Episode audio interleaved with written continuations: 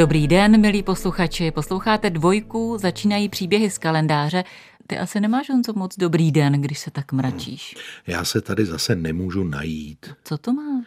No přece žebříček 100 nejvlivnějších osobností minulého roku. Aha, takže ty tam nejsi. A mě si našel? A tebe jsem pochopitelně taky nenašel. Hmm, takže to je nějaký divný žebříček. No pojďme raději na příběhy z kalendáře. Máš pravdu. Ty vám budou vyprávět Jan Kovařík. A Tereza Stýblová, kteří se nenašli v jednom časopise. Ale ono to tak trochu souvisí s dnešním tématem, protože ten prokletý žebříček každoročně vydává americký časopis, o kterém chceme mluvit. No a když už nás nezařadili, což nechápu, tak to můžeme aspoň použít jako nápovědu. Přesně tak. No třeba to vyjde příště, po dnešních příbězích z kalendáře. Já tě úplně vidím v tom červeném rámečku. Mm-hmm. No já se taky vidím. Červené rámování je, přátelé, typické pro každou, no měl bych přesně říct, pro skoro každou obálku tohoto časopisu a to je druhá nápověda. Mm-hmm. A poslední? No, každý, kdo si vzpomene z hodin angličtiny, jak se anglicky řekne čas, má uhádnuto.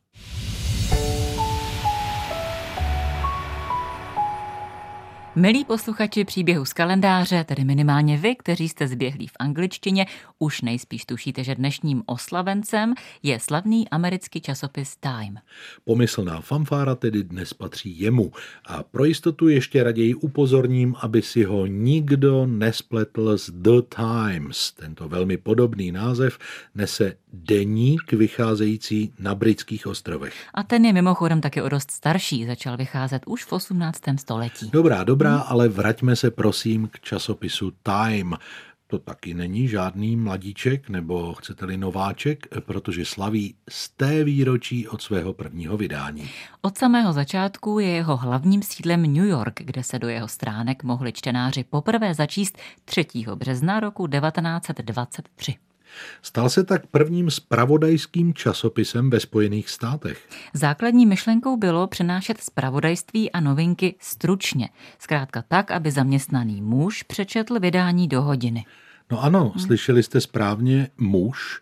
Jsme přece v roce 1923 a ženy mají v Americe teprve třetím rokem volební právo. Takže ano, v počátcích se přece jen počítalo spíše se čtenáři z řad mužů. Ne, že by se snad tenkrát se čtenářkami nepočítalo vůbec, ale spíše jim byla určena témata jako móda, vaření nebo péče o rodinu a domácnost. Časopis stál v době svého prvního vydání, přepočteno na koruny a na dnešní finanční poměry, přibližně 50 korun. Hmm. To je docela vysoká částka, mi přijde. Hmm? Od počátku bylo záměrem časopisu sdělovat události prostřednictvím lidí a jejich příběhů. Proto byla od samého začátku až po pozdní 60. léta na titulní straně vždy určitá osoba osobnost. Hmm. Jinak proti příběhům a jejich sdělování my v tomto pořadu rozhodně nic nemáme. A taky se tedy nedivíme, že náklad časopisu rychle stoupal. Jednak díky zajímavému obsahu a jednak díky tomu, že vedení časopisu moudře podotýkám, si zajistilo spolupráci s rozhlasovým vysíláním. Ano, díky tomu se časopis dostal do povědomí milionu posluchačů a pozdějších čtenářů, kteří by jeho existenci jinak možná vůbec nezaznamenali.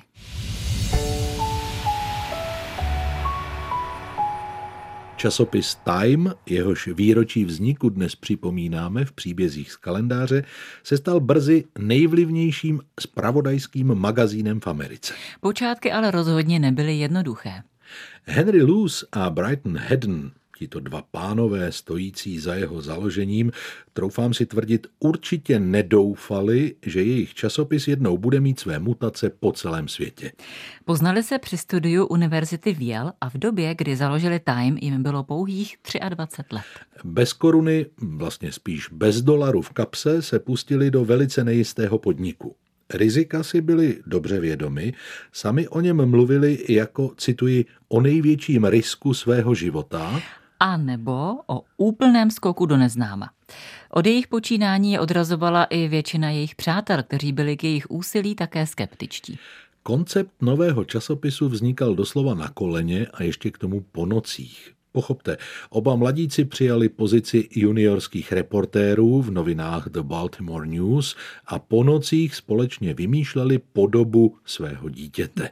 Zkoušeli různé styly psaní, experimentovali s délkou článků a s jejich uspořádáním do různých rubrik. Hlavní myšlenkou bylo podat zprávy přehledně, aby se čtenář na první pohled zorientoval a hlavně stručně. 200, zcela výjimečně 400 slov. To byl limit pro každý článek. Především Brighton Haddon byl tím, kdo prosazoval tento styl. Tvrdil, že sáhodlouhé články, běžné ve všech tehdejších novinách, jsou k neučtení. Vyžadují prý od čtenáře moc namáhavého přemýšlení. Haddon doslova opovrhoval tehdy nejváženějším deníkem The New York Times, o kterém tvrdil, že je nečitelný. Zkrátka chtěli seriózní týdeník, který bude obsahovat všechny důležité informace a čtenáře snadno a rychle připraví na lehkou společenskou konverzaci na jakékoliv téma. Podoba časopisu byla jasná. Zbývalo už jen vyjasnit jednu v uvozovkách drobnost. Kde na to všechno vzít?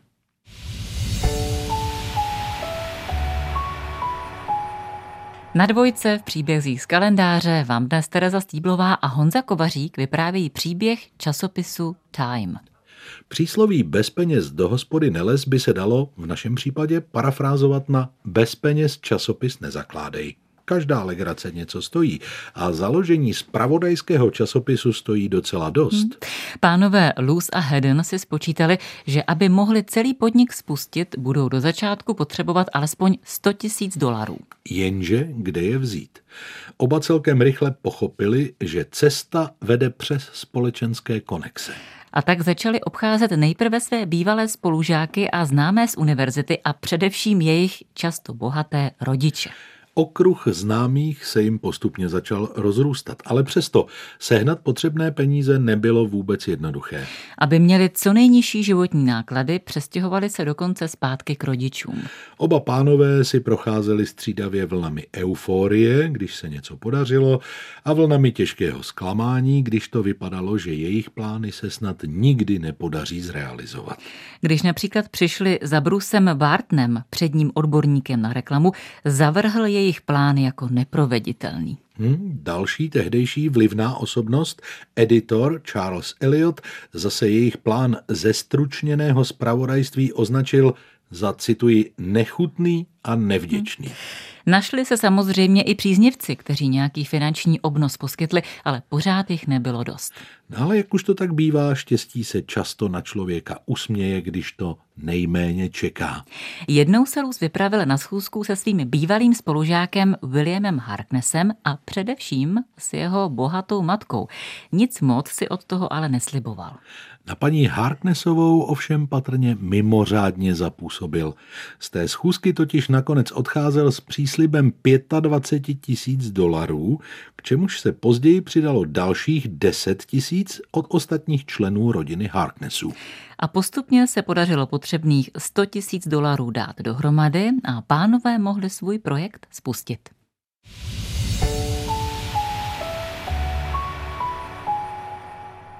3. března roku 1923 mohli čtenáři poprvé listovat slavným dnes slavným časopisem Time. Tenkrát ovšem vyšel úplně poprvé. Jeho zakladatelé Henry Luce a Brighton Haddon se znali ze studií a jako novináři začátečníci po nocích vymýšleli časopis, který by muž přečetl zhruba za hodinku a udělal si přehled o tom, co se děje ve světě.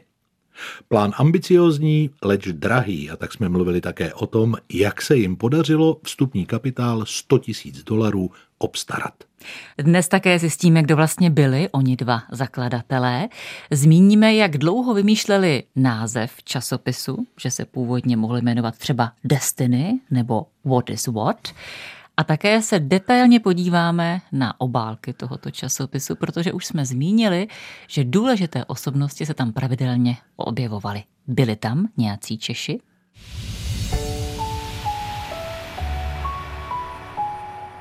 Jak už jste možná pochopili z úvodní části dnešních příběhů z kalendáře, zakladatelé jubilujícího časopisu Time byli mužové houževnatí a tvrdohlaví, ale přiznejme, že byli taktéž rozdílní. Luz byl skvělý novinář i obchodník a Hedden byl tím, kdo byl z dvojice kreativnější.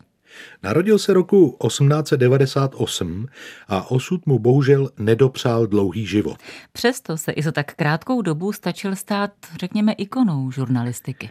Jeho revolučnímu stylu psaní se dodnes říká time style a je ve světě žurnalistiky pojmem. Bohužel Hedden již roku 1928 onemocněl patrně streptokokovou infekcí a o dva měsíce na to zemřel na sepsi. Bylo mu pouhých 31 let. Před smrtí sepsal poslední vůli, v níž své podíly v časopisu Time odkázal matce a zároveň je zakázal v příštích 49 letech prodat. Luz se po Hednově smrti zachoval no jak to říci, kulantně, zkrátka nezrovna kolegiálně. Do dvou týdnů vymazal Hednovo jméno z Timeu a do roka se mu podařilo zmocnit se i jeho podílu. To si tedy v tom případě jeho chování označila opravdu kulantně.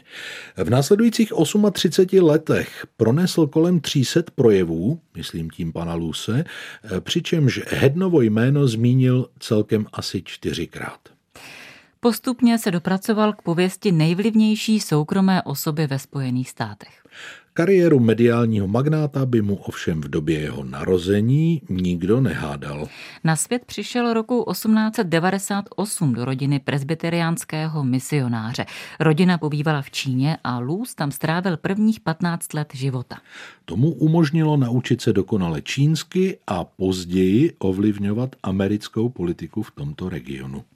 V 15 letech ho rodiče poslali do Spojených států, kde měl začít studovat. A na škole došlo posléze k osudovému setkání s Brightnem Hednem a jak to bylo dál, tak to už víte. Vlastnictví časopisu Time Luz časem rozšířil na mediální impérium zahrnující další časopisy, jako jsou Life, Fortune nebo Sports Illustrated. Luz zemřel v roce 1967 a zanechal své nadaci a rodině jmění v hodnotě asi 100 milionů dolarů.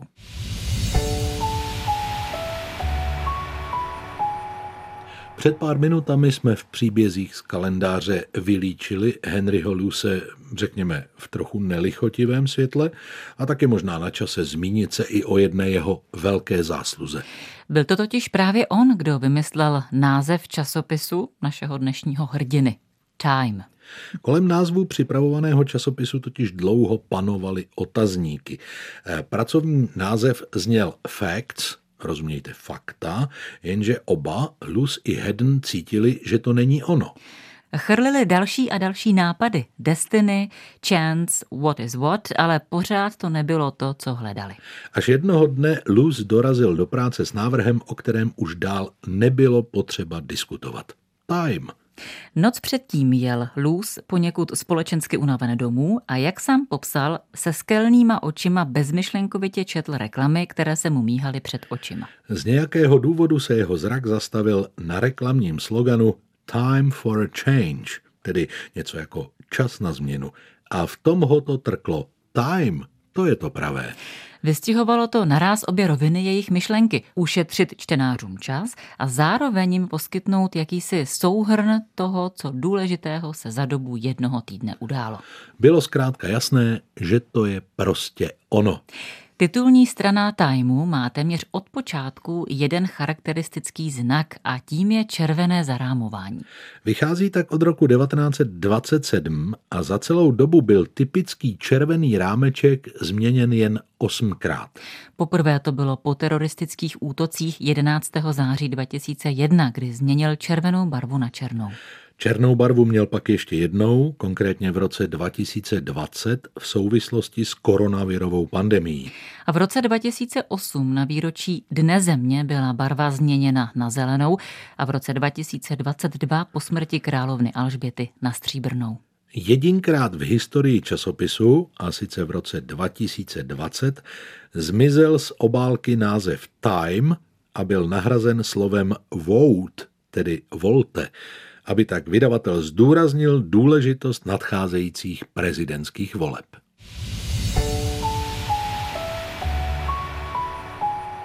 V příbězích z kalendáře dnes mluvíme o slavném americkém časopisu Time. Málo platné, pokud něco časopis prodává, je to titulní strana. Už jsme nakousli, že Time na ní asi do 60. let vždy měl nějakou důležitou osobnost. Možná s jednou výjimkou z roku 1928, kdy důležitou osobnost, promiňte mi to slovo, vyšoupnul pes, konkrétně příslušník plemene Baset. Vážně?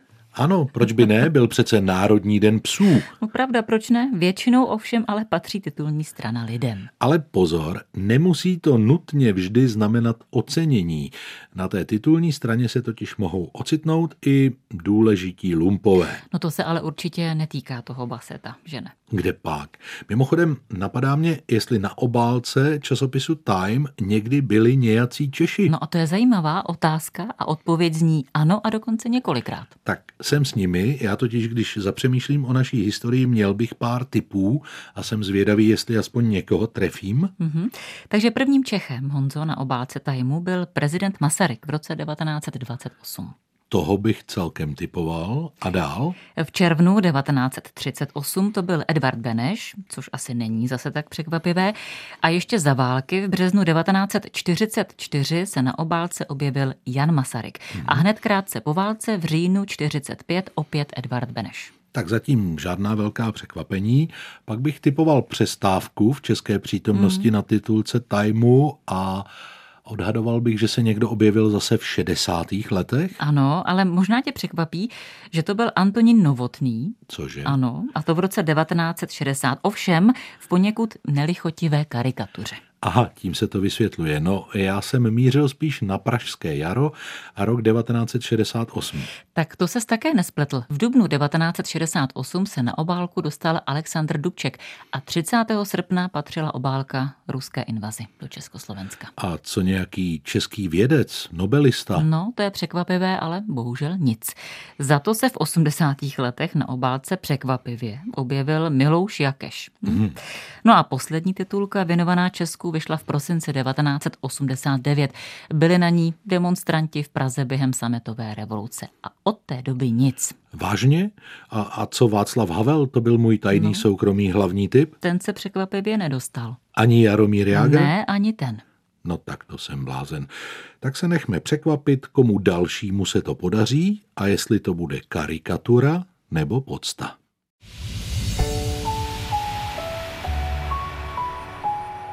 Milí posluchači příběhu z kalendáře, naše listování historií slavného amerického časopisu Time pomalu končí. A to jsme si ani nestačili popovídat o pravidelných speciálních edicích, které Time vydává vždy jednou ročně. Ano, 100 nejvlivnějších lidí roku anebo vyhlášení osobnosti roku, to už je tradice, na kterou čtenáři netrpělivě čekají. Postupně se rozšířily i různé nepravidelné edice, třeba 100 nejlepších filmů roku, 100 nejlepších televizních show nebo 100 modních ikon historie a podobně. No tak možná se do některé z nich dostaneme. Pravděpodobně ne.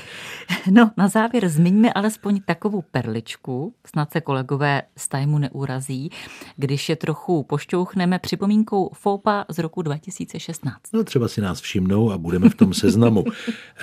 Jím se povedl husarský kousek. V roce 2016 zařadili mezi 100 nejčtenějších ženských autorek Evelyn Waugh, což by samo o sobě nebylo nic špatného, kdyby ovšem Evelyn nebyl muž. No tak nezbývá než dodat, že někdy se i mistr tesař utne. To je fakt. Ale nás v příbězích z kalendáře se to rozhodně netýká. Dávejte dobrý pozor, jakým originálním způsobem vám naznačíme téma pondělního vydání našeho pořadu, který pro vás přichystají naši kolegové. Běžela Magda kanionem, srazila banán rádiem. Chytáte se? Hmm? Někdo na tuhle mnemotechnickou pomůcku? Dobře, soukromá nápověda ode mne co má na sprchovém závěsu Sheldon Cooper, slavný hrdina teorie Velkého třesku. O tom tu bude řeč v pondělí. O víkendu můžete třeba tento seriál dostudovat a budete vědět. Mějte se hezky. Naschledanou. thank you